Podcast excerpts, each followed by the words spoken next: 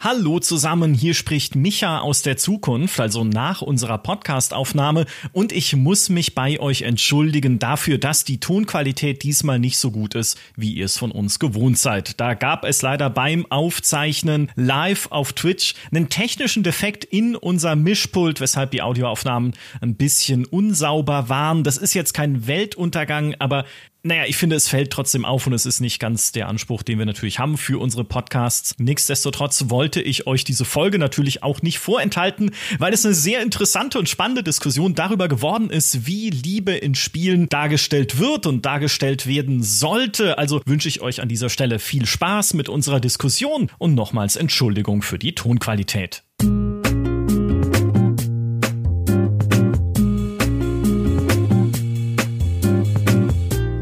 Ich möchte euch die schönste Liebesgeschichte erzählen, die ich jemals in einem Videospiel erlebt habe. Natürlich in Stellaris. Darin spiele ich nämlich gerade Roboter, die vor Jahrhunderten erbaut wurden, um ein Volk von Fischwesen mit allem zu umsorgen, was diese sich nur wünschen mögen. Arbeit, Stress, schlechte Videospiele, all das gehört der Vergangenheit an. Meine Fischfreunde leben dank meiner Pflege glücklich und zufrieden, ohne sich jemals wieder anstrengen zu müssen. Doch eines Tages merken meine Roboter, dass sie noch viel mehr Liebe zu geben haben, also richten sie ihre optischen Sensoren hinauf zu den Sternen und ziehen los, um allem organischen Leben dort draußen dieselbe Geborgenheit angedeihen zu lassen wie ihren Erbauern. So durchstreifen wir die Galaxis und überzeugen andere Lebewesen, wenn nötig, mit Freundschaftslasern und Date-Raketen davon, dass es eine gute Idee ist, sich von uns einsammeln und für den Rest ihres Lebens hegen und pflegen zu lassen in äh, liebevollen Habitaten, die wir extra für sie gebaut haben. Also wenn das nicht romantisch ist, dann weiß ich auch nicht. Okay, vielleicht weiß ich tatsächlich wenig über Liebe in Spielen und wie Beziehungen darin dargestellt werden bzw. dargestellt werden sollten. Deshalb habe ich anlässlich der Find Your Next Game Love Edition zwei Beziehungsexpertinnen hier in unseren Live-Podcast eingeladen. Frisch zurückgekehrt von einem garantiert jugendfreien Date in Max Gentleman Sexy Business begrüße ich Mary. Herzlich willkommen. Hallo. Ebenfalls mit dabei ist die Frau Dr. Sommer für ganze Generationen von Sims und BioWare-Charakteren. Hallo, Geraldine. Hallo, du hattest uns ja vorgewarnt, dass du über deine Sexroboter in Stellaris redest und dass wir bitte cool bleiben sollen, wenn du das machst. Und ich bin froh, dass du es direkt in der Einleitung tust. Niemand hat Sexroboter gesagt. Ich möchte das an der Stelle mal ich festhalten. Das sind nur, das sind freundliche Roboter, die Menschen pflegen. Mehr habe ich gar nicht. Mhm. Okay, bevor das hier abgleitet, ähm, Mary, Du spielst für dein Leben gerne, habe ich mir sagen lassen, auch von dir, auch im Vorfeld dieses Podcasts nochmal, das eine Genre, das Liebe in Spielen zu seinem einzigen Inhalt gemacht hat, nämlich Dating Sims. Du hast sogar, bevor wir jetzt hier angefangen haben, diesen Talk aufzunehmen, noch Loverwatch gespielt, die Overwatch Dating Sim. Woher kommt diese Liebe zu Dating Sims? Ich weiß es nicht. ich weiß es einfach nicht. Aber ich finde dieses Genre so fantastisch. Weil es vereint alles, was toll ist. Es vereint sehr, sehr oft tolle Charaktere, die toll gezeichnet sind. Es vereint lustigen Humor, es vereint tolle Dialoge, es vereint viel Liebe. Und als jemand, der als Community Manager in seinem Leben mit sehr viel Hass zu tun hat und sich dann in Spielen in die Liebe setzen kann, ist super. Äh, machst du denn ähm, machst du denn qualitative Unterschiede zwischen Dating Sims auch, wo Beziehungen besser oder schlechter dargestellt werden? Kann man das sagen? Gibt, gibt es gibt es Dating Sims, wo du sagen kannst, die machen das richtig gut? Ja, natürlich. Also es gibt Dating Sims und es gibt Dating Sims. Es gibt Dating Sims, die halt eher so auf ja, auf Sex eher ausgelegt sind. Es gibt Dating Sims, die mehr auf Charakterbeziehungen ausgelegt sind und es gibt Dating Sims, die wie, wie beschreibe ich das am besten, die absolut abgedreht sind. Und alles davon ist großartig, aber mein Herz gehört vor allen Dingen den gut geschriebenen Dating-Sims mit glaubhaften Beziehungen, mit wholesome Inhalten, mit, ja, Dingen, wo man sich vielleicht selber auch ein bisschen rein verliebt. Ja. Wo, wo siedelt sich Loverwatch an auf dieser Skala, falls du das schon beurteilen kannst jetzt? Ah, schwierig. Zwischen ich glaube, es gehört auch in dieses Mittelfeld von super süß und niedlich und so und absolut abgedreht. Also ich bin mir aber noch nicht sicher. Ich habe jetzt vor dem Podcast knapp fünf bis zehn Minuten reinspielen können. Und es ist, es ist großartig, aber es ist halt ein absolutes Meme auf alles, was die Overwatch-Fan-Community macht. Aber das können Dating-Sims generell ganz gut, glaube ich. So diese Gratwanderung zwischen völlig absurd und wirklich überraschend gut geschrieben. Also ich habe bei weitem nicht so viele Dating-Sims gespielt wie du, da bist du die äh, absolute Expertin. Aber ein Spiel, von dem ich weiß, dass du es auch sehr schätzt und äh, was ich gespielt habe und sehr, sehr mag, ist ja Dream Daddy, a Dad's Dating Simulator. Ähm, und äh, entgegen dem Auf der Aufschrift äh, meiner Kaffeetasse bin ich selbst kein Dad, äh, auch wenn ich gern einer wäre. Und äh, tatsächlich ist das eine unglaublich herzerwärmende Geschichte über, ja, wie es sich anfühlt, jemanden zu daten, wenn man zum Beispiel ein ähm, alleinerziehendes Elternteil ist. Und es gibt da Themen, von denen ich überhaupt nicht damit gerechnet hätte, dass sie in so einer albern anmutenden Geschichte, dass man Single Dads datet, beziehungsweise einer von ihnen ist auch verheiratet, das ist ganz spicy, ähm, dass das in so einer Geschichte vorkommt und dass das wirklich so eine bewegende Story am Ende hat. Und Dating Sims sind sehr, sehr gut darin, das zu verstecken in ihrer Absurdität.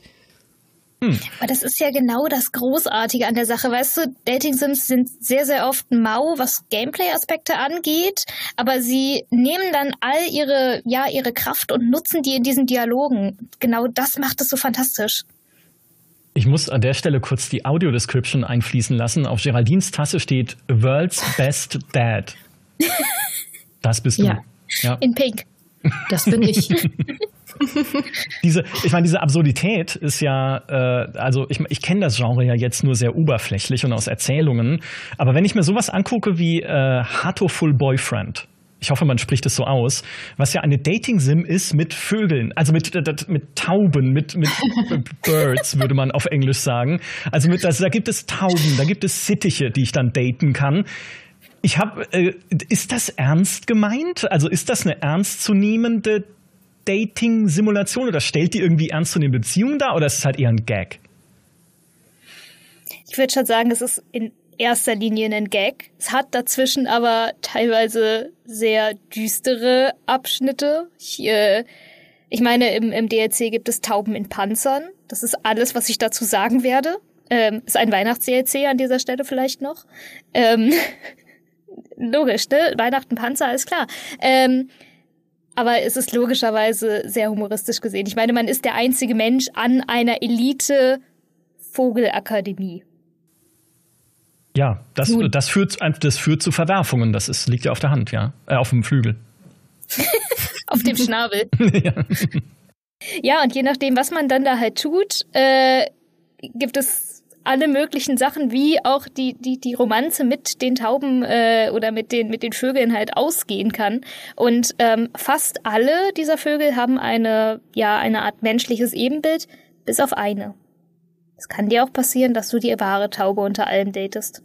Ist das das wünschenswerte Ziel oder ist das die Niete, die man zieht dann? Kommt auf, das, auf den, Au das, den Auge des Betrachters an. Das, das Glubschding, was im Kopf ist, darauf kommt es an. es ist spät zum Zeitpunkt dieser Aufnahme. Es, es tut uns sehr leid. Körperteile verschwimmen miteinander. Ich äh, muss sagen, dass es zwei wichtige Punkte gibt. Einen, den ich überhaupt nicht mag an Dating Sims und einen, den ich sehr mag, wenn es wirklich um die Darstellung von Beziehungen geht.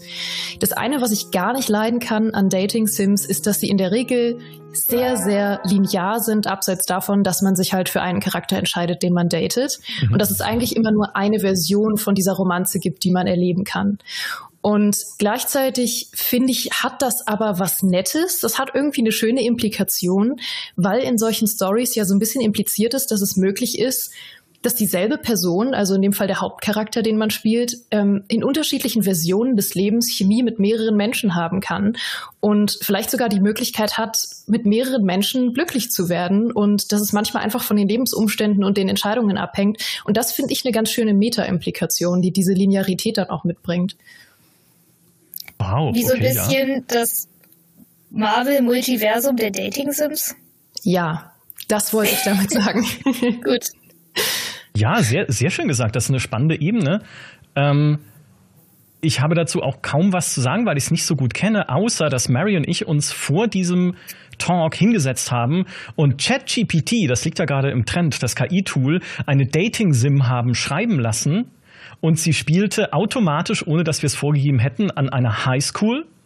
Und es gibt zur Auswahl fünf Charaktere, die man daten kann, nämlich die naive Schülerin, die geheimnisvolle Musikerin, die äh, intelligente, äh, auch Schülerin, nehme ich an. Ja. ja ähm, und, und Die noch so Sportskanone? die Sportskanone, richtig. Ja. Ja, genau.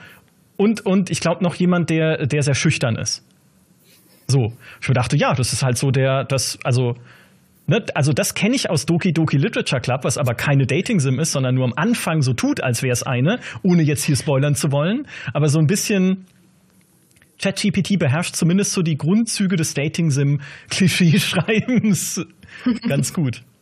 Ähm, aber woher die übrigens, pardon, äh, woher die übrigens kommen, diese Klischees, ähm, sind von einem Spiel, was so sich auf die Fahne geschrieben hat, die erste Dating-Sim jemals gewesen zu sein. Und ich reiße das nur an. Ich wollte, ich kann das nur immer erwähnen, wenn man über Dating-Sims spricht, weil das wäre die Länge eines eigenen Podcasts. Aber äh, übrigens schreibt bitte gern, wenn ihr einen eigenen Podcast dazu hören wollt. Ich habe da einiges zu erzählen. Aber Tukimeki Memorial, das ist äh, so quasi die erste Dating-Sim, die diese ganzen Tropes, also diese ganzen ähm, Klischees und Archetypen auch irgendwie aufgebracht hat. Und das war damals eine absolute Revolution. Das kam nämlich von Konami, unter anderem von Leuten, die auch an Castlevania und an Contra vorher gearbeitet haben. Und das wurde super lustig beworben damals in so alten Spielemagazinen, weil die haben dann so darunter geschrieben, so, oh, eine Simulation, in der man mit Mädchen spricht, schwerer als Contra, huhuhu. Und das war ganz besonders, weil es zu der Zeit einfach wahnsinnig, also 1994 war das, und zu der Zeit gab es wahnsinnig wenige Spiele, in der man so eine Dialogfreiheit hatte. Und das war eine absurd komplexe Simulation, so komplex, dass ich behaupten würde, wenn Leute die, den Schwierigkeitsgrad und die Unberechenbarkeit an Elden Ring lieben, dann wäre Tokimeki Memorial ihr Endgegner. Holla. Okay. Ich habe noch nie vor diesem Talk von diesem Spiel gehört. Aber ja, jetzt will ich einen eigenen Podcast. Ja, machen wir. Äh, Bevor wir das Thema Dating Sims vielleicht ein wenig beschließen und weiterschauen, was es sonst noch gibt an Liebe in Spielen. Mary, was ist denn äh, Max Gentleman Sexy Business, das ich vorhin schon kurz angerissen habe? Man hört, du streamtest es bereits mit Maurice. Erklär uns dieses Spiel. Tja, wie mache ich das in kurzen Sätzen? Ihr seid ein Business Tycoon, ein Okay. sehr sexy Business Tycoon, egal ob männlich oder weiblich. Ja, kann ich fein finden, Und ja. Ja, ähm, ihr habt richtig viel Geld und ihr seid richtig berühmt. Mhm. Und dann kommt euer Rivale und durch einen schmiesen Trick verliert ihr alles und müsst wieder von vorne anfangen. So, und dann steht ihr da und müsst euer Business wieder aufbauen. Und wie macht ihr das? Indem ihr euch natürlich äh, Executives ranholt, die für euch arbeiten, die zur Bank gehen und Trading machen, die sich mit euren Gegnern literally prügeln, die ähm, weitere Leute anwerben und so weiter. Ja, und damit wollen wir wieder versuchen, in das große Business zu kommen und am Ende unseren Rivalen zu schlagen. Ja, aber diese Executive Producer, äh, Producer diese Executive Menschen oder CEOs, wie auch immer man sie nennen möchte, ähm, die sind ja nicht nur da, um Geld zu verdienen. Es könnte ja sein, dass man in dem ein oder anderen Mittagspause sich auch mal trifft und sich vielleicht ein bisschen näher kommt. Sei das beim Battle Butler Duell, was ein bisschen ist wie Schiffe versenken mit halbnackten Butlern. Sei das beim Massieren, sei es bei größeren Dates, wo man dann irgendwelche besonderen Dinge tut und dann ähm, mehr über den Charakter erfährt, den man gerade datet. Das, all das sind Möglichkeiten, wie Max Gentleman Sexy Business nicht nur ein Erfolg auf der monetären Seite wird, sondern vielleicht auch ein Erfolg in der Liebe. Uh. Ja. Mm, ähm, ja. ist, ja, ähm, sagt er da. Ja. Ist das, mh, ich sag mal, wie ernst gemeint ist dieses Spiel? Also ich meine, äh, ist das, äh, ich meine, dass das natürlich eine knallharte, ernst gemeinte Wirtschaftssimulation ist, äh, liegt auf der Hand. Aber ist es, also ist, ist das eher humoristisch dann gemacht, die, die Beziehungen, die man da führt? Oder wie läuft das? Ja, zum Teil. Mhm. Also zum Teil sind solche Sachen wie, okay, ihr geht ähm, gemeinsam essen und der Hauptgang ist ein lebendiges Wildschwein, was durch die Wand bricht und euch umbringen will. und während wir mit diesem Wildschwein diskutieren oder was auch immer wir damit tun, es gibt mögliche Dialogoptionen, erfahren wir vielleicht auch noch so ein bisschen was über den Charakter, über, was weiß ich, der hat vielleicht Probleme mit seiner Familie, hat vielleicht irgendwelche ähm, Daddy-Issues oder hat äh, mangelndes Selbstvertrauen und so. Und dieser Charakter ist auf einmal nicht nur lustig, sondern der hat auch eine traurige Seite, der hat eine verletzliche Seite, der hat eine schöne Seite, der blüht auf einmal im Endeffekt auf. Ähm, deswegen ich sage immer so, die, die Front, also sozusagen das Schaufenster dieser oder vieler Dating-Sims ist immer humoristisch, aber dahinter liegt manchmal oder sehr, sehr oft sogar ein dunkler und ein tiefer und besonderer Kern, wo es sich dann halt auch lohnt, mal über diese humoristische Fa Fassade hinaus zu gucken, um das zu erkunden. Ähnlich wie auch bei ja, anderen Rollenspielen mit Begleitern oder so. Mhm. Ich glaube, das ist auch einer der, oder das ist auch mit der Kern daran, was diese Spiele besonders macht oder generell, auch wenn wir darüber reden, ne, was, was, wie Liebe in Spielen funktionieren kann oder sollte, dafür muss es ja eine gewisse Tiefe geben, zumindest in den Charakteren. Ne? Du musst ja Figuren schreiben können, wo es sich lohnt, auch etwas über die herausfinden zu wollen. Also nicht wie es ChatGPT gemacht hat, indem man einfach die, die Klischees abhakt und sagt, oh, die geheimnisvolle Musikerin, obwohl, ja, vielleicht, was ist ihr Geheimnis, ne, jetzt will ich es doch wissen, sondern halt, dass man sich wirklich Mühe gibt, Figuren und Charaktere zu gestalten, wo du sagst, naja, das ist halt mehr als irgendwie nur ein Abziehbildchen oder irgendwie ein sexy Anime-Bildchen, was irgendwie unten in die Ecke fährt bei einem Dialog, sondern ich will mehr erfahren. Ich will die Figur kennenlernen, um mich dann irgendwie zu verlieben und nicht nur irgendwie, weiß ich nicht, ein Minispiel machen oder einen Dialog irgendwie führen oder sowas. Battle Butler spielen. Gut, das ist natürlich was anderes. Ja, hm. Battle Butler. Geht immer. Ähm, wenn wir ein bisschen weiter rausgucken in die weite Welt der äh, Romanzen und der, äh, ja, äh, quasi der, der Liebe in Spielen, dann ist natürlich ein Studio immer präsent, weil sie das mit zu ihrem Markenzeichen gemacht haben in ihren Rollenspielen, dass man Romanzen erleben kann. Und das ist BioWare. Ne? Die BioWare-Spiele. Und Geraldine, du hast mir erzählt, dass du mit Dragon Age Origins mhm. einen halben Hühnerstall zu rupfen hast, was Beziehungen angeht. Was ist denn da los? Ja, ich habe explizit drei Hühnchen zu rupfen. Ähm, und ich weiß ja, ihr habt eine Menge Zeit mitgebracht. Also fange ich, fang ich doch mal damit an. Das ist, passt nämlich gut zu dem, was du gerade gesagt hast, dass du meintest, man muss ja Figuren schreiben, bei denen man Lust hat, mehr über sie herauszufinden. Und manchmal funktioniert das super. Und ich bin übrigens großer Fan natürlich von Bioware-Romanzen. Also ich finde, das sind meine mitliebsten Romanzen ähm, in, in allen Spielegenres. Aber manchmal wollen sie es auch zu sehr. Und im Falle von Dragon Age Origins ist es ja so, dass wenn man einen weiblichen grauen Wächter spielt, die, die vorgesehene Romanze, sag ich mal, von der Hauptstory Alistair ist. Und man merkt, wie sehr sie wollten, dass man sich in Alistair verliebt. Sie hatten es richtig nötig, dass man sich in Alistair verliebt. Und das war mir zu viel, weil sie haben es so sehr gewollt und eigentlich hatte man in manchen Durchläufen überhaupt keine Chemie mit diesem Charakter ähm, weil es einfach dann doch so linear war und sie einfach so darauf aus waren, dass Alistair sich definitiv in dich verliebt, selbst wenn ihr euch nicht besonders gut versteht, dass es zu völlig absurden Situationen geführt hat. Ich, ich weiß, ich hatte einen Durchlauf, wo ich schon okay mit Alistair zurechtkam, weil er auch ein cooler Charakter ist, aber wir hatten keine romantische Chemie. Und dann wurde irgendwann, weil wir einfach schon sehr lange Zeit zusammen verbracht haben und ich ihn oft dabei hatte, war halt unser Level sehr hoch. Und wir waren dann in diesem Magierturm und standen nach stundenlangem Kampf zwischen so einem Berg von Leichen. Und es war richtig brutal und tragisch und es war richtig schlimme Situation. So, weil alles war tot und überall war Blut und es war überhaupt nicht der Moment. Und Alistair dachte sich aber, ne, jetzt sind wir irgendwie über 80 Punkten und jetzt trigger ich meine Liebeserklärung. Und er hatte sich vor mir aufgebaut und hat gesagt, ich muss dir was sagen. Ich liebe dich seit dem ersten Moment, dem wir uns getroffen haben. Und zaubert plötzlich so eine Rose hinter seinem Rücken vor. Und ich so, Alistair, das ist, ist wirklich nicht der Moment. Ich fühle es gerade gar nicht. Aber ja, äh, und, und das ist dann das Problem. Das Problem ist dann nämlich, dass man sehr oft, und das bezieht sich nicht nur auf BioWare, aber gerade in BioWare, dass man sehr oft Charaktere haben will, die man nicht haben kann. weil man so ein Alistair dann so auf dem Silbertablett serviert bekommt und man will aber jemand völlig anderes. Und in meinem Fall, in meinem Fall war das Gorim, den keiner kennt. Gorim ist ein Charakter und es sind nur äh, milde, ganz, ganz milde Side-Spoiler für die Origin-Story von den Zwergen, also keine Panik. Gorim ist ein Charakter aus der Origin-Story der adeligen Zwergen.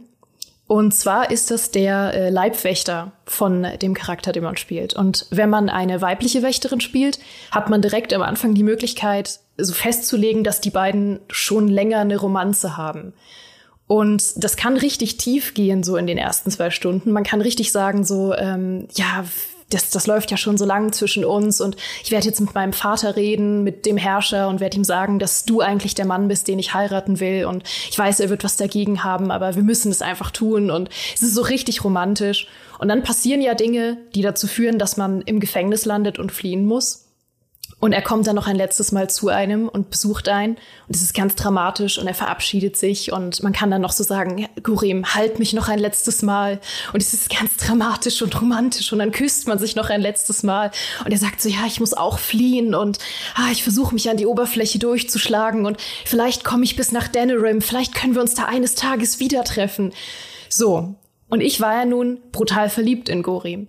Und wollte ihn natürlich wieder treffen. Und eigentlich eigentlich sieht die Hauptstory von Dragon Age nicht wirklich vor, dass man schnell wieder nach Denerim kommt. Die Hauptstory sieht vor, dass man Monate unterwegs ist, bis man wieder nach Denerim kommt. Ich habe mich aber nicht aufhalten lassen und bin straight nach Denerim, Denerim gelaufen. Also ich war einen Tag, nachdem das passiert ist, in Denerim und finde ihn da und sag Gorim, oh mein Gott, wir haben uns wieder getroffen. Es ist so toll. Jetzt können wir für immer zusammen sein. Und er so, uh, ähm, oh, das ist jetzt, oh, das ist jetzt ganz unangenehm.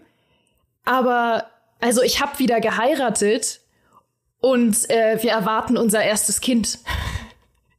Und ich so, Cori, Upsi. es ist einen Tag her. Ja, das ist schlimm. Das habe ich dem nie verziehen. Aber es war auch irgendwie eine ne Geschichte, die ich deswegen so unvergesslich finde, weil es ja auch was Nettes ist, dass man nicht immer jede Person haben kann in einem Rollenspiel.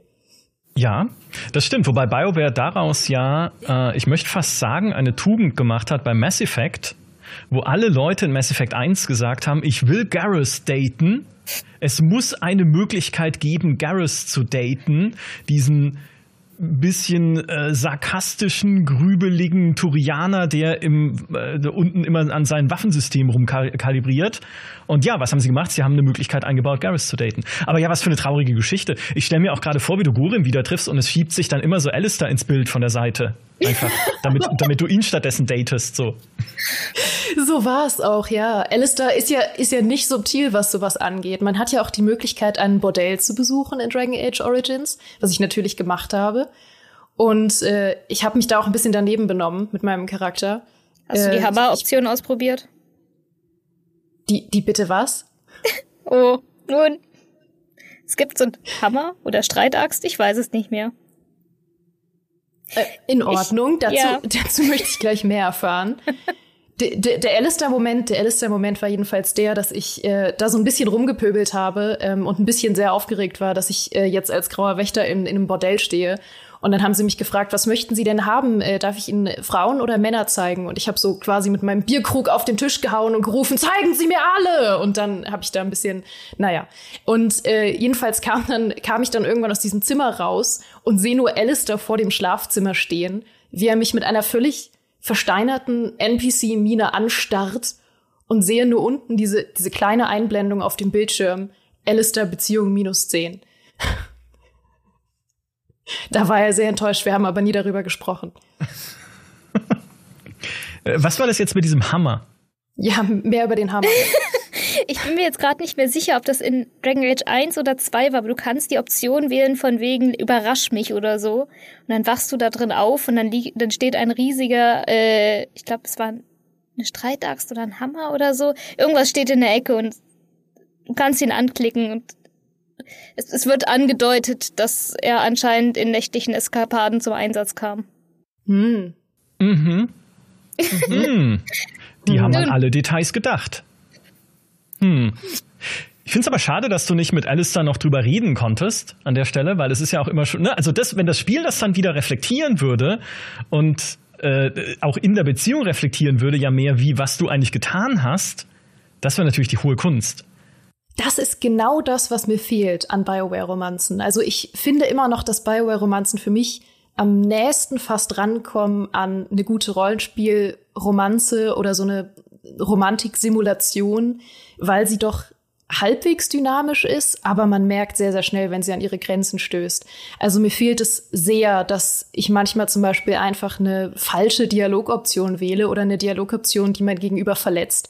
Und ich habe nicht die Möglichkeit, danach zu sagen, oh hey, das tut mir voll leid, können wir noch mal darüber reden oder so. Nee, es ist dann einfach, sorry, bis du der nächste Dialog getriggert ist, hast du es halt verschissen. Und du kannst es halt nur irgendwie durch Punkte wieder gut machen, aber du kannst nicht wirklich Konflikte irgendwie aufarbeiten. Und das ist ja das, was reale Beziehungen eigentlich manchmal so stark macht, wenn man halt gemeinsam auch äh, Konflikte irgendwie überwinden kann. Und das kann man leider nur, wenn die Geschichte es vorsieht und nicht ähm, dynamisch. Und ich weiß, dass das richtig viel verlangt ist wahrscheinlich, weil das ein unendlicher Aufwand wäre zu programmieren, wenn man das händisch äh, schreiben würde. Aber ich glaube, ich habe deswegen diesen Anspruch, weil das fast schon so ein Uncanny Valley-Effekt ist, je realistischer eine Beziehung, eine virtuelle Beziehung dargestellt wird für mich, desto mehr fällt mir auf, was mir fehlt. Und desto mehr erwarte ich irgendwie davon. Aber genau das, also es gibt Dating-Sims, die im Endeffekt das so ein bisschen schaffen, was du von ihnen willst. Also zum einen gibt es Dating-Sims mit unterschiedlichen Enden. Ne? Also du hast, du kannst eine Beziehung haben und kannst unterschiedliche Enden haben, je nachdem, was du tust, was du machst, was weiß ich, welche Items du äh, dabei hast oder einsetzt oder wie du reagierst und so. Und es gibt ein, äh, ein Beispiel, was mir sehr stark im Kopf geblieben ist. Ähm, das geht um Mystic Messenger. Mystic Messenger ist eigentlich ein Mobile-Spiel, also eine Handy-App sozusagen. Und äh, die simuliert einen Chatraum. Und die Story dahinter ist, du findest sozusagen äh, ein Handy und bist dann in diesem Chatraum und ähm, da wird eine Party organisiert und du rutschst da so ein bisschen rein und im Hintergrund läuft noch so eine Art Crime Story ab. Und du kannst innerhalb, also dieses Chats, das läuft in Echtzeit über, ich glaube, drei oder fünf Tage. Ich glaube, es waren drei. Ähm, und die Leute schreiben dir oder rufen dich auch an oder so, manchmal nachts um vier. Ähm, nun, und du kannst halt da unterschiedliche Leute daten und je nachdem, was du ihnen sagst, wie du auf sie reagierst, ähm, verändert sich am Ende, wie sie, wie diese Beziehung aussieht. Und man kennt das ja vor allen Dingen auch bei BioWare-Rollenspielen oder so. Ganz, ganz oft sagst du einfach nur, was der Charakter hören möchte, was, äh, was du denkst, was er gerne hören will oder haben will oder was so die richtige Dialogoption ist. Bei Mystic Messenger kannst du damit in richtig toxische Beziehungen äh, landen und das macht es so uncanny, aber gleichzeitig auch so großartig. Das, äh, oh, okay. Das ist, also, ich habe noch nie die Worte toxische Beziehung und großartig in einem Satz gehört. Aber die, das Prinzip ist natürlich wahnsinnig, äh, wahnsinnig spannend, weil ich ja auch denke, gerade das könnte heutzutage ja eine KI auch super äh, quasi live generieren. Ne? Wenn du, es gibt ja auch solche äh, Dating-KI-Apps, die halt meistens unfassbar schlecht waren bislang noch, aber wenn sich das alles weiterentwickelt, dass du halt wirklich anfängst, so eine Beziehung zu führen halt mit irgendeiner künstlichen Figur, die äh, irgendwie weiter lernt und dich besser kennenlernt, wie in einer echten Beziehung ja auch und ne, weiß ich nicht, und dass dadurch Konflikte entstehen und das notiere ich mir jetzt einfach als Spiel entwickeln. Dating-Sim mit KI drin. So, das, äh, ja, Millionen ja. verdienen. Aber das Drei könnte Dollar die Zukunft sein. Sie wüsste natürlich nicht, wie viele Menschen, äh, menschliche pa äh, wie viele jetzt, das sorry, ja, das wäre ein richtig guter Gag gewesen, wenn ich den nicht verkackt hätte. War naja, so stellt gut. euch vor, ich habe einen guten Gag gemacht. wir haben schon gelacht. ja, eigentlich, nee, es kann gar nicht mehr so stark werden. Eigentlich wollte ich nur sagen, ich wünschte, ich wünschte, sie wüsste, wie viele Finger Menschen haben, aber das ist sowas witziger. Ich verstehe es nicht. Also alles in meinem Kopf ist gerade ziemlich schwierig. Okay. Gut, wir ja, schneiden wir raus. Alles gut. Äh, ich lass, uns, gesagt. Äh, lass uns über toxische, äh, toxische Beziehungen sprechen. Ähm, ich habe nämlich ein Beispiel. Ähm, nicht etwa aus Mass Effect. Also ich habe auch, äh, ich habe äh, hab auch in Mass Effect natürlich äh, gerne gedatet, aber die Dating-Geschichte rolle ich hier nicht nochmal auf. Da habe ich im Mass Effect Podcast schon richtig für leiden müssen, völlig zu Recht auch. Sondern äh, es gibt ein Beispiel aus Baldur's Gate 2, was ja das erste Spiel war, wo die BioWare-Leute äh, experimentiert haben mit Romanzen und das eine Beispiel ist auch das, also das, äh, das ich erzählen möchte, ist auch das eine Beispiel, was immer rumgereicht wird, wenn es um Romanzen geht und Baldur's Gate 2, weil es einfach das Beste ist. Und das ist Viconia die Dunkelelfe, ne, die, die Assassinen, beziehungsweise eigentlich Klerikerinnen, aber die ist neutral böse. Also sie ist kein, äh, kein freundlicher Charakter. Sie ist bei den Dunkelelfen aufgewachsen. Die sind eh so ein ziemlich übler Haufen, ne, ziemlich voller Fremdenhass und sowas.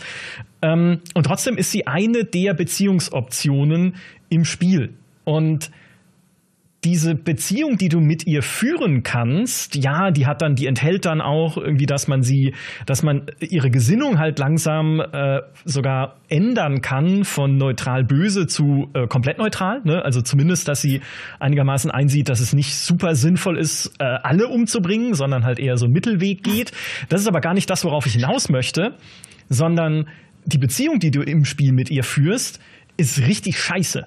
Also nicht im Sinne von schlecht geschrieben oder sowas, sondern richtig unangenehm und hart.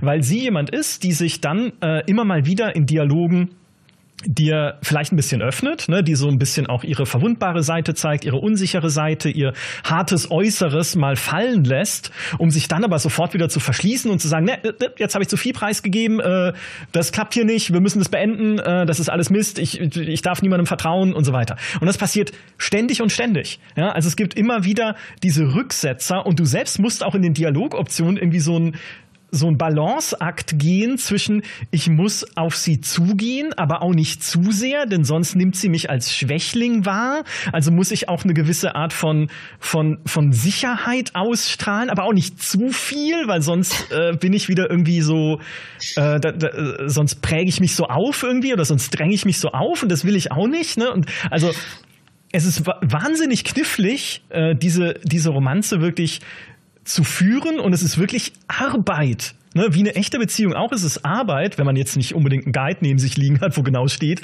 was man wann antworten sollte, ist es Arbeit zu schauen, hey, wie erreiche ich sie? Wie komme ich da ran? Und tatsächlich am Ende von Baldur's Gate 2, also vom Hauptprogramm, ist auch einfach der Punkt, wo sie kommt und sagt, wir sollten es lassen. Wir können nicht zusammen sein. Und das ist das Ende des Spiels. Und dann sitzt du da und denkst so, äh, äh, wir sind hier in einem BioWare-Rollenspiel. Ein BioWare-Rollenspiel hat Romanzen zu haben nach Schema F. Und mit Schema F meine ich eigentlich Schema A. Und Schema A bedeutet, ich bin der Auserwählte und alle haben auf mich zu stehen. Ne, weil so ist es ja im Endeffekt in Dragon Age und Mass Effect. Ich suche mir ja aus, mit wem ich romanzen möchte. Klar, manchmal haben sie unterschiedliche Geschmäcker, aber am Ende, wenn wir kompatibel sind, gibt es keine Beziehung, wo mir mein Gegenüber dann sagt, ne, passt für mich nicht. Ne? Auch wenn ich unsterblich verliebt bin in Tali oder sowas in Mass Effect oder in Garrus, kommen die nicht am Ende und sagen, Shepard, also jetzt mal Nee, komm, nee. Äh, ruf mich nicht an. Äh, schick mir eine SMS. Ich schick dir eine SMS zum Geburtstag vielleicht mal, ne? Dann äh, passt dann schon. So, passiert ja nicht, sondern das sind halt äh, Romanzen, die auf jeden Fall klappen und die man weiterführen kann, bis man Tali umbringt, weil man, ja, egal. Ähm, aber mit Viconia war es halt wirklich am Ende von Baldur's Gate 2 so, du stehst dann da und all diese Mühe, die du da reingesteckt hast, war für nüscht, weil sie nicht mehr möchte. Und da dachte ich, wow, das ist konsequent. Also es ist natürlich absolut frustrierend und absolut äh, sch schrecklich, ja, dass eigentlich ein Charakter, den ich vorher schon kennengelernt und halt zumindest in Universe, ne, wie man halt einen NPC äh, lieben gelernt habe. Ähm, und sie sagt, nee, ich habe keinen Bock. Schade, dass dann im Add-on von Baldur's Gate 2 sie wieder zurückkommt und sagt, komm, ich gebe uns noch mal eine Chance. Weil dann kannst du es halt doch noch weiterführen, dann kannst du ihre Gesinnung ändern. Dann äh, gibt es auch, je nachdem, wie du dich am Ende von Baldur's Gate 2 halt entscheidest, einen Epilog, in dem ihr zusammen leben könnt. Aber Spoiler, der hat auch kein Happy End so unbedingt. ne? Und das ist, aber das finde ich, super. Es gibt ja noch andere Romancing-Optionen in Baldur's Gate 2, die halt, ähm, äh, sagen wir mal, mehr gerade raus gut sind oder fröhlich sind oder halt eine Romanze sind, wie man sie sich in einem BioWare-Spiel vorstellen würde. Aber diese eine Beziehung finde ich klasse, weil sie halt gerade gegen dieses auserwählten Syndrom so gegenarbeitet. Wenn du was mit Viconia möchtest, dann musst du was dafür tun. Und selbst dann ist nicht sicher, dass es klappt. Und das könnten mehr Spiele machen, finde ich. Mhm. Ja, so Beziehungen finde ich auch klasse. So permanente Unsicherheit und permanente Selbstzweifel, so gehört das. ich weiß nicht, ob ihr äh, Undertale mal gespielt habt. Ja. Ähm, ich glaube, Geraldine kennt das, äh, kennt das so ein bisschen. Flüchtig, habe ich ja. schon gehört. Aber auch da hast du ja, äh, gibt es ja Möglichkeiten, äh, ja, zu romanzen mehr oder minder. Ähm, aber ich sag mal, es bleibt ein bisschen ergebnisoffen. Und auch da, je nachdem, wie du dich entscheidest, wenn du zum Beispiel auch sagst, ich liebe alles in dem Sinne und ne, ich ähm, kämpfe gegen nichts und so weiter, auch das hat Auswirkungen auf das Spiel. Also Liebe nicht nur zu Charakteren, sondern auch zum Beispiel zu Gegnern oder so, finde ich immer super, super spannend bei solchen Sachen. Ja, was ich in Undertale auch besonders spannend finde, ist, dass man ja tatsächlich an, zu irgendeinem Zeitpunkt mehr oder weniger kurze Zeit ein romantischer Konkurrent von jemandem ist. Und das ist aber eigentlich ein Paar, von dem man hofft, dass es zusammenfindet. Und es gibt dann so einen kurzen Moment, in dem man vielleicht selber auch Chemie mit der anderen Person hat, aber man denkt so, na, eigentlich will ich ja, dass die beiden zusammenkommen. Ich will ja gar nicht selber da irgendwie reinpfuschen. Und das ist ein sehr, sehr gut geschriebener Moment oder eine sehr, sehr gut geschriebene Szene, wo sich das dann alles auflöst. Ähm, das finde ich tatsächlich sehr schön, weil man selten im Mittelpunkt der Romanzen von Undertale steht, sondern eher so ein bisschen am Rande zuschaut und miterlebt und vielleicht so ein bisschen auch ähm, Einfluss nimmt auf Romanzen anderer. Äh, aber wie Mary schon sagt, es bleibt für ein selbst sehr ergebnisoffen. das ist auch sehr, also äh, das unterscheidet sich ja auch sehr zu dem, wie Romanzen oft gehandhabt wurden früher oder auch wie Sex zum Beispiel gehandhabt wurde oft in Spielen früher, nämlich rein als, äh, als Belohnung. Ja, dass du halt sagst, okay, ne, wenn ich jetzt irgendwie, ich meine, The Witcher 1 ist ja das, das, das prägnanteste Beispiel mit diesen dämlichen Sexsammelkarten, die man dann irgendwie äh, anhäufen konnte. Ähm, wenn ich da irgendwie jetzt mit jemandem, äh, was konnte man den Leuten bringen oder den, den Frauen bringen in The Witcher 1? Pralinen und Blumen und sowas, ne? Also wenn ich das jetzt, oder Parfüm oder I, I don't know, wenn ich das jetzt mache, dann kriege ich halt diese, dann schalte ich das als Belohnung frei. Und genauso kann man ja auch eine Romanze betrachten, ja, die, die, die spiele ich halt durch in Mass Effect, damit ich dann die äh, Knutsch-Szene mit Garrus im Aquarium habe oder sowas. Ich glaube, da knutschen sie gar nicht, sondern erst später. Im, äh, in dem, in dem Target Room. Ja, da, wo, genau, da wo die Waffensysteme sind natürlich. Genau. Ähm, genau, aber, ne, aber dass halt dieses so als Belohnung gehandhabt wird und wenn du daraus aber ausbrichst und sagst, nee, die Belohnung ist es eben nicht, dann eine bestimmte Szene freizuschalten oder einen Checklistenpunkt abzuhaken, Romanze gehabt, Sexszene gesehen oder sowas, sondern das so organisch machst, dass es auch okay ist oder dass es auch interessant ist, einfach zuzuschauen, ne, bei anderen Leuten oder auch selber zu überlegen, greife ich da ein oder nicht. Keine Ahnung, wie es in Undertale ist, ich kenne das jetzt nicht, aber das ist ja um Welten besseres äh, Writing und äh, bessere Ausgestaltung von der Beziehung, als wir sie lange Zeit erleben durften in Videospielen. Und inzwischen gibt es ja auch das ein oder andere Spiel, was sich auch über diese äh, Belohnungsmechanik lustig macht. Auch The Witcher 3 ja selbst mit äh, Jennifer und Triss. Wenn du halt so klassisch nach klassischer Denke sagst, ne, ich bin ja, ich kann, also ne, bin ich halt mit beiden zusammen. Weil ich will ja nur einfach das Maximum an Romance rausholen.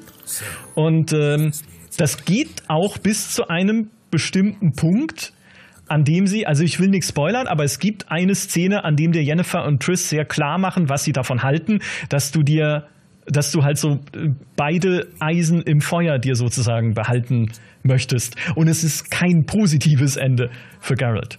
Äh, und Persona 5 macht dasselbe. Auch da kannst du ja äh, daten. Du bist ja an der Highschool in Persona in der, die meiste Zeit über. Da gehört Dating mit dazu. Und auch da kannst du so klassisch sagen, okay, ich sammle alle Dates ein, die ich kann. Und es sind richtig viele Leute. Also ich weiß nicht genau die Zahl, aber es ist mehr als fünf oder so. Also ganz, ganz viele Leute, die du daten kannst. Darunter auch eine Lehrerin äh, unter anderem an dieser Highschool. Und dann kommt der Valentinstag, an dem man sich traditionsgemäß Schokolade schenkt. Und wenn du, wenn du alle gedatet hast, stehen sie an diesem Valentinstag alle vor dir und sagen, Kumpel, was soll die Scheiße? Ja, und dann hast du halt diese Gruppe von Frauen vor dir stehen und, und äh, die dir halt alle sagen, ey, du hast es hier, du hast es hier als Spiel gespielt, ja, du hast es hier gamey betrachtet, diese Beziehungen, aber das sollst du doch nicht tun, sondern du, du sollst halt uns nicht alle ähm, ja, äh, gegeneinander ausspielen und äh, irgendwie uns alle gleichzeitig warm halten, sondern du sollst halt irgendwie mal ein bisschen ehrlich sein und sowas. Ja, und dann liegst du halt am Ende äh, alleine darum zwischen all den Schokoladen, die irgendwie auf dich draufgeworfen wurden. Ich weiß nicht mehr genau, wie es ist. Aber auch schön, ne? also daraus ein bisschen äh, auszubrechen. Aber auch da ist es halt schön, wenn äh, Spiele sozusagen erkennen, dass du mehr als einen Charakter datest und es mehr als die Antwort gibt, okay, alle sind sauer auf dich. Das macht zum Beispiel ja ähm, Hades, wo du ähm, Megara und Thanatos daten kannst und wo, sie, wo man dann im Endeffekt ja eine gemeinsame Gruppenbeziehung sozusagen eingeht und alles cool an der Sache ist. Also dann sind alle Parteien cool miteinander und auch das ist was, was in Dating Sims sehr, sehr oft ja vergessen wird. Ja, oh Gott, mhm. ja, Thanatos und Megara, das habe ich, hab ich nie gesehen, weil ich habe nur Thanatos gedatet, weil er ist der Tod und das ist cool irgendwie. Ne? Das ist so ein cooler Typ. Ähm, ja. Aber ich wusste, ich wusste tatsächlich nicht, bis ich mich hier vorbereitet habe auf diesen Talk, wusste ich nicht, dass es wirklich diese Szene gibt, wo du dann in dein Schlafzimmer kommst und da stehen beide und sagen so, hey, hey, äh, Zacharias, ähm, hast du mal einen Moment? will, da, leider, das könnte ein leichter Spoiler sein, das täte mir leid, aber es ist einfach, äh, es ist eine interessante Art, damit umzugehen. Und ich habe mir sagen lassen von Geraldine nämlich, dass auch Stadio Valley ähm, Beziehungen mhm. bietet, die irgendwie aufeinander reagieren oder zumindest irgendeine Art von Wechselspiel haben. Ja, auf jeden Fall. Äh, Stardew Valley ist in, zu gewissen Teilen bin ich immer ein bisschen enttäuscht davon, wie Stardew Valley die Beziehungen am Anfang handhabt, weil es halt auch dieses sehr, sehr klassische ich weiß, du magst Erdbeermarmelade. Ich bringe dir jeden Tag ein Glas Erdbeermarmelade. Du wirst mich lieben. Konzept ist. Und das ist halt ein bisschen spooky und merkwürdig. Aber es hat dann manchmal doch sehr gut geschriebene Momente. Und äh, die, die teilen sich auch sehr, sehr lang auf. Also teilweise über mehrere Ingame-Jahre. Und ja, so schätzungsweise ein Ingame-Jahr, äh, wenn man jetzt irgendwie keine Guides liest und es zum ersten Mal spielt, kann schon so 20 Stunden plus sein irgendwie. Und teilweise ziehen sich diese Beziehungen wirklich über mehrere Ingame-Jahre, wo dann auch Events passieren ähm, zu verschiedenen Jahreszeiten oder andere Charaktere kommen dazu und das hat wieder einen Einfluss. Es gibt zum Beispiel einen Charakter, Sam, ähm, dessen Vater ist im Krieg und der kommt irgendwann im Laufe des zweiten oder dritten Jahres kommt er aus dem Krieg zurück. Und das sind dann so Geschichten, die ihr dann wieder zusammen erlebt und die auch wieder Einfluss darauf haben. Es gibt auch in Stardew Valley diesen Moment, wenn man alle datet, dass äh, die Leute das rausfinden und dass das eine Konsequenz hat. Und es gibt eine sehr populäre Mod, das ist Stardew Valley Expanded, das ist so die meistgenutzte Mod, glaube ich, die einfach so mehr Charaktere und Story hinzufügt. Da gibt es auch zwei Charaktere, die man auch beide daten kann. Und zwar ist das ein junger Mann namens Victor und seine alleinerziehende Mutter namens Olivia. Und sie ist so, ja, wahrscheinlich irgendwie Mitte 40 oder so und er ist wahrscheinlich so Anfang 20. Und du kannst halt beide parallel daten. Und wenn die beiden das rausfinden, hat das natürlich noch mal einen ganz anderen Effekt, als wenn einfach nur Freunde untereinander rausfinden, dass du beide gedatet hast. Das ist halt so die merkwürdigste Sache, die du machen kannst. Aber das ist auch eine Beziehung, die auf den ersten Blick, wo man vielleicht denkt, ah, das ist einfach nur so eine fetischisierte Sicht auf irgendwie Single Moms oder so. Aber die Beziehung zu Olivia ist tatsächlich eine wahnsinnig schön geschriebene Beziehung. Ähm, und sie ist ein total cooler Charakter. Also Stardew Valley hat sehr, sehr viel Gutes abseits von diesen Marmeladenmomenten. Was ich nämlich auch mag, ist, dass es nicht endet mit dem Punkt, wenn man zusammenkommt.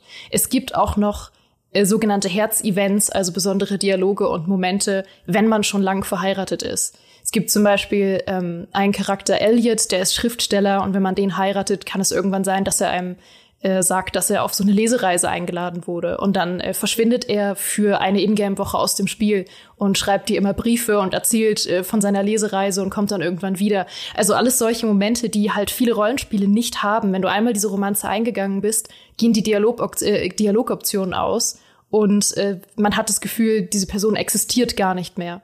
Und das finde ich immer sehr schade. Ja, Wahnsinn. Ja, ich hätte nicht gedacht, dass es so, äh, naja, die, äh, beziehungsweise dass sie sich so Mühe geben, das fortlaufen zu lassen, weil das ist ja auch oft, ne, dass Spiele vergessen einfach, dass du eine Beziehung hattest. Cyberpunk hat das ja auch gemacht, bevor sie dann noch äh, zusätzliche Anrufe oder Nachrichten reingepatcht haben im Nachgang von den Leuten, mit denen du die Beziehung hattest, ne, dass du dann irgendwie nochmal gehört hast, ja, ich bin jetzt übrigens hier im Urlaub und mache hier gerade ein Foto äh, irgendwie sonst wo und ähm, dass da halt einfach noch ein bisschen Kontakt da ist oder dass man sie auch dann anrufen kann. Ich wusste übrigens nicht mal, aber bei Anrufen, dass man am Ende von Mass Effect, bevor man in den Strahl rennt, todesmutig, nochmal, ähm, wenn die Person nicht dabei ist, die man eh gedatet hat, auch nochmal quasi einen Call machen kann und sich verabschieden kann. Weil das ist ja eine Selbstmordmission, in die man da gerade reinrennt. Und okay, in meinem Mass Effect hat leider niemand mehr gelebt, den ich gedatet hätte an dem, zu dem Zeitpunkt. Aber ähm, das muss ein schöner Moment sein. Das hat mir meine Freundin erzählt. Ja. Oh. Naja, vielleicht beim nächsten Durchspielen. Ich war auch Fraktion Thane. Naja. Ah, sie haben schon auch coole Charaktere geschrieben in den BioWare-Rollenspielen. Das darf man, das darf man nicht vergessen. Ähm, was ich vielleicht äh, bei Cyberpunk, das wollte ich, das stand jetzt gar nicht auf meiner Liste, aber weil es mir gerade eingefallen ist, was ich bei Cyberpunk trotzdem auch sehr super fand, übrigens, was die Romanzen anging, bei Witcher auch, ja, war, dass äh, gewissermaßen das Kennenlernen, das zur eigentlichen Romanze hinführt, weil es sind zwar auch Spiele, in denen Leute eine Beziehung nicht ablehnen in dem Sinne, ne, dass, also beziehungsweise ne, je nachdem, worauf sie stehen. Es kann natürlich immer noch sein, bei Cyberpunk, du kommst zu jemandem und sagst, hey, ähm, wollen wir nicht was miteinander anfangen? Und sie sagt, nee, danke, stehe ich. Ich stehe halt nicht auf dich. Okay, das kann passieren, aber nichtsdestotrotz ist es jetzt nicht kein komplexes Wechselspiel irgendwie aus äh, hin und her in diesen Beziehungen. Aber ich fand es sehr cool gemacht, wie sie dir äh, die Charaktere einfach näher bringen, auch mit Gesprächen und mit Momenten, die ihr zusammen erlebt. Also wenn du zum Beispiel mit River, diesem äh, Detective in Cyberpunk, äh, zu tun bekommst, dann hast du halt auch für ihn diese ganze Nebenquestreihe, wo du ihn näher kennenlernst, wo du seine Familie kennenlernst, wo du zu ihm und seiner Schwester nach Hause kommst, mit ihnen am Tisch isst, dann spielt ihr halt noch so ein Virtual Reality Spiel und dann habt ihr irgendwie noch einen ruhigen Moment irgendwie und redet halt über äh, äh Gott, die Welt und Implantate oder so, was man halt in Cyberpunk redet. und das ist halt cool, weil es halt nicht sofort so in your face, hier ist die Option mit dem Herz daneben. Ähm, wenn du die wählst, dann läuft es automatisch auf die Romance-Schiene, sondern weil es einfach Menschen sind, die man im Verlauf dieser Geschichte, die man in Cyberpunk 2077 erlebt, einfach organisch kennenlernt. Ne? Und auch The Witcher 3 versucht er ja immer wieder äh, ruhigere Momente zu geben, auch mit Triss und Jennifer beispielsweise oder dann mit äh, Shani auch im Add-on, dass du halt, äh, dass ihr einfach mal miteinander redet. Ja? Und nicht, dass es direkt halt losgeht mit, hey, willst du, äh, hier sind, hier sind Blumen und hier ist ähm, Erdbeermarmelade oder so. Sondern lernt euch, lernt euch halt mal kennen. Ja? Schreibt Charaktere, die mehr zu sagen haben oder mehr zu zeigen und mehr Tiefe haben, als einfach nur, hey, hier bin ich, romance mich. Ja, und äh, das, mhm. das fand ich schon ganz gelungen eigentlich in Cyberpunk, wie sie das angestellt haben. Und dazu jetzt im Vergleich Skyrim, wo einfach nur irgendjemand sagt, hey, ich hab gesehen, du trägst ein Amulett von Mara, kann man dich heiraten? Und dann sagt man, ja. Und dann sagen sie, okay, heute Abend. Und es ist alles. Und dann glitschen sie in eine Wand und sie ward niemals gesehen. Richtig. Und das Allerschlimmste, das Allerschlimmste an Skyrim ist übrigens, es gibt nur einen einzigen Hinweis darauf, dass man überhaupt mit jemandem verheiratet ist. Und das ist der Schlafbonus, den man hat, wenn man mit seinem Partner in einem Bett schläft. Und das finde ich schon mal allein wahnsinnig witzig. Aber was ich ganz furchtbar finde, ist, ich bin oft ein Werwolf gewesen in Skyrim. Und Werwölfe kriegen keine Schlafboni, weil wohl irgendwie die Law ist, dass sie nicht schlafen können oder nicht gut schlafen. Das heißt, ich bin jeden Morgen aufgewacht neben meiner Frau Lydia, die ich aus reiner Verzweiflung geheiratet habe, weil sie halt immer da ist. Und dann stand da immer, ja, Werwölfe kriegen keinen Schlafbonus, tut mir leid. Und ich weiß nicht, was die Implikation davon ist. Ich habe Lydia geheiratet, weil sie einfach da ist. Das ist die schönste Liebes, das ist die schönste Liebesgeschichte, ja. die ich jemals in einem Videospiel erlebt habe. Ja, tut mir leid, vergesst diese die Sexroboter, sondern das, das ist es. Vor allem du kannst die, du kannst ja dann auch deine deine Frau oder wie auch immer in dein Haus einfach reinstellen. Also du kannst ja sagen, ja. ich habe ein Haus, geh doch dahin und dann geht sie halt dahin und ist da, dann dort und dann steht sie da. Leicht. Und dann kannst du sagen, hey, ich hole noch ein paar Kinder dazu, da adoptierst du, ein paar, du kannst ja keine Kinder haben und kriegen, aber du kannst ja welche adoptieren und dann stehen die Kinder da auch. Und dann hast du ein Haus voller teilnahmsloser NPCs, aber das ist deine Familie. Und so ist es, von der Arbeit nach Hause zu kommen. Ja, liebe Väter ja. und Mütter da draußen. Genauso ein Haufen teilnahmsloser NPCs, die in eurem Haus rumstehen und euch dann nicht mal einen Schlafbonus geben, wenn ihr ein Werwolf seid. Ist tragisch. Aber so. Bethesda, es ist, ich meine, muss man ja leider sagen, Bethesda hat wirklich kein Händchen. Insgesamt ja für Charakterdesign. Ich meine, hin und wieder natürlich für coole Quests mit coolen Charakteren, aber was dieses Romancing angeht und Beziehungen angeht, Huh, ja, Jordis, die Schwertmaid. Sie kann den Klingen beitreten, die sowieso das Drachenblut verehren. Also mich. Das heißt, da habe ich schon mal gute Karten, ja, weil sie verehrt mhm. mich. Aber ja, dann, äh, ja, dann heirate ich sie und sie steht in meinem Haus.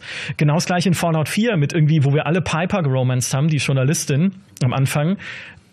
Aber auch da ist halt so, es ist so platt irgendwie, ja. Auch da kriegst du den Schlafbonus, wenn ihr zusammen in irgendeinem Schlafsack in einem verrotteten Keller rumliegt, zwischen den leuchtenden Pilzen. Aber es ist, es hat keine Tiefe und auch keine, keine, keine Entwicklung und keine, keine Konflikte, es hat gar nichts. Außer ein Charakter ist mein Lieblingscharakter, was Beziehungen angeht, insgesamt in der Bethesda-Geschichte. Und das ist Curie, der äh, Krankenschwester-Roboter, auch aus Fallout 4 sehr schwer zu finden, ziemlich versteckt. Ist eine Begleiterin, ähm, die mit äh, französischem Akzent spricht, äh, was irgendwie ein bisschen albern ist, aber doch irgendwie auch niedlich. Ähm, und das Besondere an Curie ist, äh, nicht das, wie sie als Charakter ist, weil sie ist halt einfach herzensgut und sie will den Menschen helfen und immer wenn du was Nettes machst, kriegst du Beziehungspunkte und so. Alles sehr gamey. Aber du kannst Curie äh, später transferieren aus ihrem Roboter-Krankenschwesterkörper, was aussieht wie so ein Mr. Handy, also so ein silbern glänzender Roboter äh, mit seinen Werkzeugtentakeln, die da raushängen, ähm, in einen Synth, also in einen künstlichen Menschenkörper. Und das, das ist wenigstens mal eine Charakterentwicklung. Dass du halt sagen kannst, okay, ich befreie dich quasi von diesem Dasein als Blechdose und transferiere dich in einen, einen Körper, der meinem ähnlich ist. Und dann ist sie auch eine Romance-Option. Und ich meine, ja, es hat jetzt nicht die große äh, literarische Tiefe oder so. Ähm, aber ich fand es trotzdem nett. Ein Herz für Curie an dieser Stelle. Es klingt, er hat mich ein bisschen an äh, Edi und Joker erinnert. Weil was ich noch fast viel schöner finde in Rollenspielen, und ich glaube, wir hatten das vorhin auch schon, ist so dieses, ich will gar nicht im Mittelpunkt stehen. Ich will, erinnert ihr euch an die Szene mit von äh, Ein Königreich für ein Lama, wo der Typ mit den beiden Einhörnern da sitzt und die beiden so, so gegeneinander knutschen lässt? Gut. Ähm, ja, ja, ja das ganz, ganz äh, berühmtes Meme und genau so wünsche ich mir das manchmal, weil ich bin dieser Dude und die ganzen Charaktere sind meine Einhörner und wenn die glücklich sind, dann bin ich auch glücklich. Ich brauche keine eigene Romance-Option. Ich möchte, dass diese Charaktere glücklich sind. Joker und Edie beispielsweise. Oder ja, andere Charaktere. Einfach, ich möchte das Glück der anderen sehen. Ja. Oder meine Sims. Ne? Gibt ja auch nicht, nichts, äh, nicht umsonst ganz viele YouTube-Channels, die einfach nur Sims Love Stories machen und zeigen, ne, auch zum Anschauen, dass man eben einfach miterleben kann, wie andere dann glücklich sind in die Sims. Mai. Und dabei sind Sims Love Stories wirklich die schlimmsten eigentlich. Also das ist eigentlich noch unter Skyrim, wenn man mal drüber nachdenkt. Ja. Über Grillkäse reden, über Grillkäse reden, flirten, küssen, wir sind jetzt zusammen. Techtelmechtel. Techtelmechtel. Und was, ja? Aber das, was ist da unrealistisch dran? nee, es stimmt, ist eigentlich gut. Der ja. Grillkäse. Ist, eine, ist eindeutig eine realistische Simulation der äh, realen Beziehungswelt. Und wir sind leider schon am Ende angekommen dieses Podcasts über Liebe in Spielen. Ich glaube, ein Thema, dem wir uns nochmal widmen können, auch nochmal in der Tiefe mhm. widmen können. Nicht nur, wenn wir uns Tokimeki Memorial nochmal genauer anschauen. Die Ur-Dating-Sim, die härter ist als Elden Ring. sondern auch wenn wir, äh, es gibt noch einen ganz großen Bereich, aber wie gesagt, den würden wir an anderer Stelle nochmal anschneiden, zu anderer Zeit, nämlich das Thema Modding und wie, du hast vorhin schon Stadio Valley Expanded erwähnt, ne, wie Communities selbst einfach durch Mods noch mehr Beziehungsoptionen und noch mehr Tiefe in Beziehungen reinbringen, weil sie einfach etwas sind, was Spiele unglaublich bereichern kann, weil es auch einfach ein Teil des echten Lebens ist, Beziehungen zu führen. Und je mehr halt ein Spiel es schafft, uns Charaktere zu geben, zu denen wir Beziehungen aufbauen. Ne, muss ja jetzt nicht unbedingt eine Liebesbeziehung sein, aber einfach eine irgendeine Form von, wir spüren, wir spüren eine gewisse Verbindung. Sei es jetzt irgendwie zu Mordin Solos, weil er irgendwie ein kauziger Wissenschaftler ist in Mass Effect oder sei es zu einem Charakter in Stardew Valley, weil ich seine Mutter daten möchte oder sowas. ähm, wenn es Spiele das geben, sind sie einfach so viel immersiver und so viel mitreißender, als wenn es einfach nur so eine, so eine platte Abziehbildchen Charaktershow ist, in die wir da reinstolpern. Deswegen finde ich, ist das immer ein ganz eigentlich oft auch unterschätztes Qualitätsmerkmal, wenn sie es schaffen, auch Beziehungen gut darzustellen. Das war's an dieser Stelle. Das, das, war, das war mein Schlusswort schon an dieser Stelle zum Thema. Deswegen haben wir auch nichts ergänzt, weil es so schön war. Ja, vielen Dank. Vielen Dank euch beiden, dass ihr dabei wart. Und äh, vielen Dank auch euch allen, dass ihr uns äh, hier live zugeschaut oder auch später als Podcast zugehört habt. Macht's gut und bis zum nächsten Mal.